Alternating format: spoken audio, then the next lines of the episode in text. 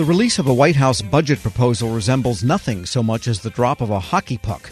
Now comes the nasty scrambling. An enacted 2024 budget will probably take months and probably occur after the fiscal year starts, but there's more to come. We get the latest from WTOP Capitol Hill correspondent Mitchell Miller. Aside from the cliches, you know, that this is dead on arrival, what does this whole process look like days after the drop of the uh, hockey puck? Well, I think to carry on your uh, analogy with the hockey, I think we are going to see a lot of lawmakers getting blasted into the boards back and forth for the next several months. This is a huge fight in the making, and we're already seeing that uh, just in the end of last week with some of the hearings, the House Ways and Means Committee pressing Treasury Secretary Janet Yellen right away from the get go. Republicans have made it very clear that they are not only calling this dead on arrival, but they are just going to pick over it like vultures and look at all the things that are inside that nearly $6.9 trillion proposal from the White House, which of course is a wish list, a blueprint. And what we're going to see is a real fight in a lot of these, particularly in these House committees committees with Republicans really pushing back hard on a lot of these proposals that are inside of uh, this huge spending plan, which the White House likes to say is going to reduce deficits in some areas, but of course it will increase spending uh, potentially by uh, close to $2 trillion over a decade. And then on the other side, Democrats are saying, well, and the president is saying, where is your plan, House Speaker Kevin McCarthy? What are you going to do? If this is such a horrible proposal, why don't you have your own plan? Well, Republicans say they will have their own proposals, but they are going to wait and let this basically stew for a while. Uh, the House Budget Committee Chairman uh, Arrington from Texas has already said that uh, he probably won't have any kind of uh, real proposal until potentially even May, although uh, his spokesman later walked that back a little bit and said maybe late in April. But nonetheless, we're going to see a lot of back and forth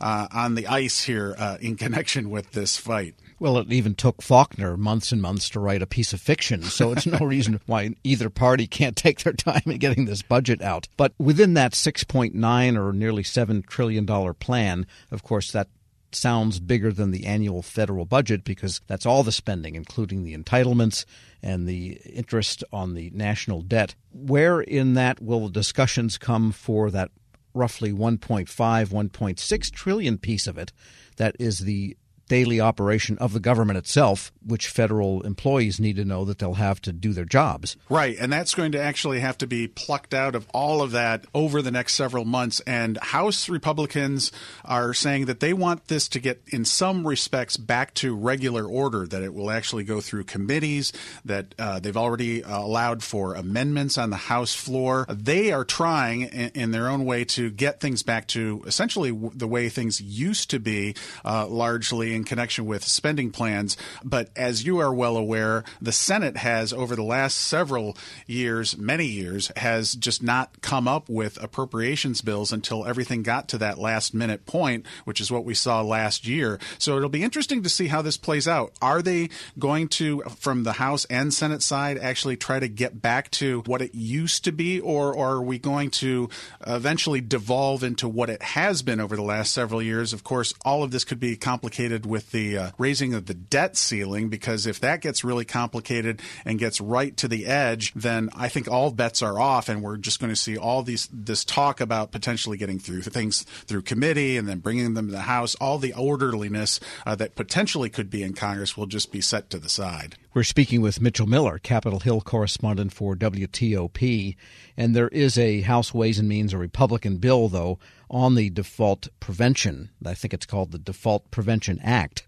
Correct. And that sets down some kind of throws down a hockey puck in its own way, also. Yeah, this is a huge deal because uh, Republicans are trying to figure out other ways to push the envelope on raising the debt ceiling. And one of these is this proposal for the Default Prevention Act, which came up in the House Ways and Means Committee last week. The new chairman, Jason Smith, has been very aggressive on pushing back on uh, spending priorities from the Biden administration. And essentially, if you oversimplify it, Republicans say that there should be a way that the U.S. can prioritize what it is going to pay down. It's as if you were looking at your credit card bill and said, okay, these are the largest items that I need to pay.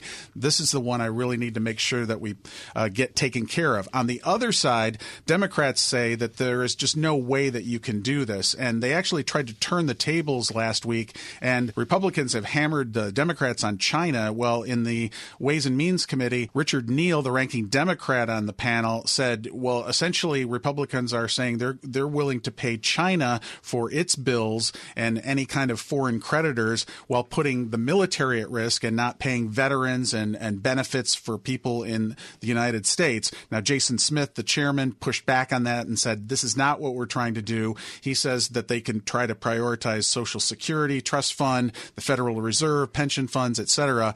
However, uh, the Treasury Secretary, Janet Yellen, has said uh, very clearly that she does not think that this is really possible, that you can, it's just too complicated. You cannot prioritize all of these payments and that you will effectively cause as much financial damage as you would if you would go to a default if you tried this approach. All right, so this is all still pushed down the line for the time being, but now we are seeing the outlines of the battle. Some tangible accomplishments did happen, though, last week. The Senate confirmed the new IRS commissioner. How did that go? Of course, I guess that's a be careful what you wish for situation, walking into what is, in many ways, another one of these crucibles. Right. Yes. Uh, so the new commissioner, Daniel Werfel, was uh, pretty easily confirmed. Only dem- one Democrat uh, voted against him. That was West Virginia Senator Joe Manchin. Werfel is going to be under a lot of pressure because Congress has, of course, approved close to $80 billion toward improving the agency, uh, making its response times quicker, uh, getting all of these issues, like even the simple thing of picking up the phone and having somebody answer it from the IRS. Uh, Werfel has said during his confirmation hearings that those are some of the things he wants to try to do, but uh, Republicans have made it clear that they don't really think that this is going to be money well spent. So they are going to be going over it very, very closely about how the money is actually allocated? Uh, does you know money that goes to IT and improving computers because we know that the computers at the IRS are uh, hopelessly way out of date. That will this all this money is it going to be spent correctly? And republicans have made it very clear they are going to be as i said watching all of this money very closely. So werfel uh, really under a lot of pressure as you said. Be careful what you wish for because he's under a lot of scrutiny. And there's another possibility again on the practical front that the biden budget proposal has lots of tax law changes in there, tax increases in many, many areas, repealing of other provisions that were already in the tax code. And depending on the time of year these things get passed into law, that could really affect the IRS's ability to turn those into their computer codes such that what happens when you file with the IRS reflects the latest version of the tax code. Right, because they've been really behind and they've been trying to basically pay play catch up throughout the pandemic and now they're getting close to that point where they say that they're really getting to the level that they should be at, even though they're still behind, not nearly as far behind be, as they were before. But as you say, with all of these new implementations, it gets complicated. And with the new changes in the tax code and having to put all of that into effect, that's a lot of work for that agency, which has already been under, under a lot of pressure. Mitchell Miller is Capitol Hill correspondent for WTOP. As always, thanks so much. You bet. And we'll post this interview at federalnewsnetwork.com slash Federal Drive. Hear the Federal Drive on your schedule. Subscribe wherever you get your podcasts. Hello, and welcome to the Lessons in Leadership podcast. I'm your host, Shane Canfield, CEO of WEPA. Today I'm thrilled to be joined by Dr. David Wilson, president of Morgan State University. David has had a fascinating career and has garnered a long record of accomplishments from more than 30 years of experience in higher education administration. Came to Morgan State in 2010 from the University of Wisconsin, where he was chancellor of both the University of Wisconsin Colleges and the University of Wisconsin Extension. Before that, he held numerous other administrative posts in academia, including vice president for the University of Outreach, associate provost at Auburn University, and um, associate provost of Rutgers. And when we were talking earlier too, you had just mentioned that you had a um, a wonderful nomination at the American Academy of Arts and Sciences. And David, thank you so much for joining me. Uh, Shane, it is indeed a pleasure uh, to be invited into this conversation with you. It's not in your um, in the short bio here, but I also know you served in some capacity in the Obama administration. Yes, I did. As a matter of fact, as I was leaving the University of Wisconsin, where I oversaw the UW colleges, I accepted the presidency at Morgan. And on my way into the presidency at Morgan in 2010, my name was advanced to President Obama to be considered as a member of his board of advisors on historically black colleges and universities. And so I accepted and served there for eight years during his two terms. Amazing. You've had a fascinating career at numerous universities across the U.S. How did you become passionate about the education field, and what are some of the biggest lessons that you've learned?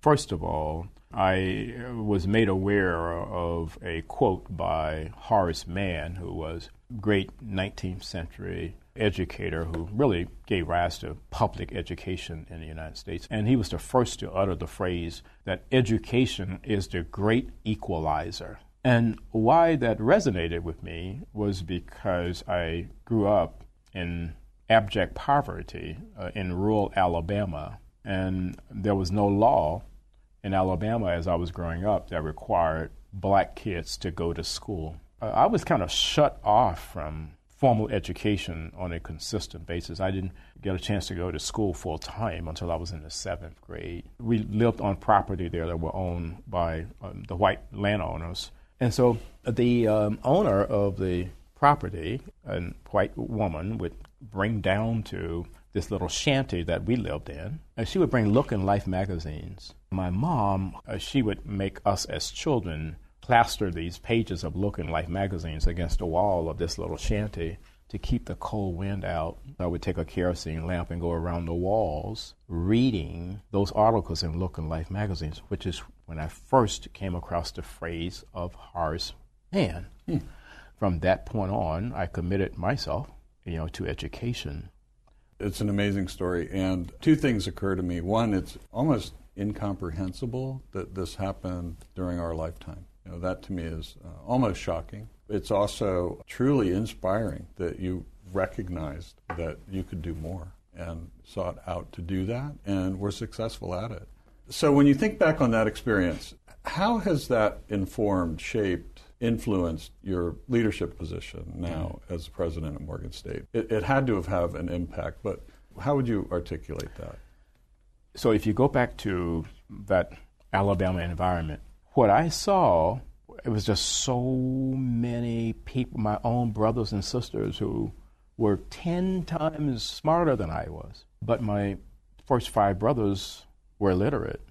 They never got an opportunity to show the nation how brilliant they were. Therefore, I really took on this whole notion that my life had to be about ensuring that individuals who were drowning in potential and they didn't realize it would be in a position where they would realize it. I was never ever about positions that would enable me simply to replicate privilege. I don't care where you went to school. I don't care what type of family you came from. I think that's where sometimes we kind of get education wrong. Uh, we have institutions that want to define themselves uh, based on how many students they don't admit. I'm about just the opposite, taking individuals who are absolutely stellar and don't realize it and bringing that into existence for them. You've had so many opportunities uh, that you could do other things, perhaps at um, larger organizations. But you're where you want to be on purpose, by design, for the kinds of reasons you just talked about, that it's, it's fulfilling. But can you talk a little bit more about that? There have been so many so called top 50 institutions in the United States that have come aggressively after me. And, you know, I flirted with a couple of them, and I went home to Alabama because these two were very serious. And my family is brutally honest with me, and they keep me grounded. So I flew down and began to talk with them about these institutions that were coming after me, I was thinking they would be impressed. And when I finished, my youngest sister said to me, Now, are you finished? Clearly, we are not understanding why you would even consider leaving Morgan. It just reassured me uh, that I'm living my purpose at Morgan. And it is joyful uh, to be at a place where you want to be versus being at a place where others think you should be. One question that I always have to ask is there one leader or maybe a couple of leaders that have inspired you, that have you mentioned Horace Mann. I don't know if, if, that fits in this category, but what might be a couple of leaders that you remember that, that inspired you, that gave you purpose, helped shape your life? In 1989, when I was selected as a W.K. Kellogg Fellow, we had to be introduced to leadership that was different in a lot of ways than the leadership that we had been exposed to. In February of 1990, uh, Mr. Nelson Mandela was released and that's where I wanted to go and meet Mr. Mandela. We had no idea that he would grant an audience, and he did. He granted an wow. audience, and uh, Mr. Walter Sisulu did as well. So here I am, having grown up in Alabama, I harbored some anger toward the society there that kept me from realizing my potential and then kept so many others like me from ever realizing their potential. At the end of a conversation that we had, someone asked Mr. Sisulu, We're leaving this conversation thinking that you harbor no anger towards a society that locked you away for 27 years. Are we leaving with the correct conclusion? He said, I harbored no anger or bitterness towards a society that locked me away for all of those years because I and others like me knew that what we were doing was the right thing if you commit yourself to doing the right thing, there should never ever be any space in your heart for anger or bitterness. And that was transformational for me and why I respect and admire Mr. Nelson Mandela and Mr. Walter Sisulu today. That is a great story. And it, you know, with all the accomplishments through your life, I'm sure it had a great impact on your ability to, to go as far as you have, and you're still going. Well, uh, I, I, have a takeaway in, in terms of leadership lessons I've learned. We would be well served as a nation if I think we created these opportunities for young people at various stages to really, first of all, see the United States. And then we need that same opportunity globally. As a result, when you do that, you understand the history over here, you understand the culture over here, you understand, and you got to understand the world beyond an intellectual understanding you want to think of your maturation in a way where your brain can never, ever, ever be hacked. so that's sort of the way. That's sort of the I way that I kind brilliant. of see all of that. You that's know? brilliant. and um, being born in rural Southwest uh, Kansas, flyover country, as they say, I can I can tell you that your your comments about travel and getting out, not just reading about it, but actually traveling, it, it really is important it's absolutely critical for someone's personal development. I, I, I happen to think so. Well, Dr. David Wilson, thank you so much. I love every single piece of today, but also your life story. It's really impressive, inspiring, and thank you for sharing it. Shane, today. thank you very much for inviting me to have this conversation with you again. And I'm Shane Canfield, CEO of WEPA. We'll see you next time on the Lessons in Leadership podcast.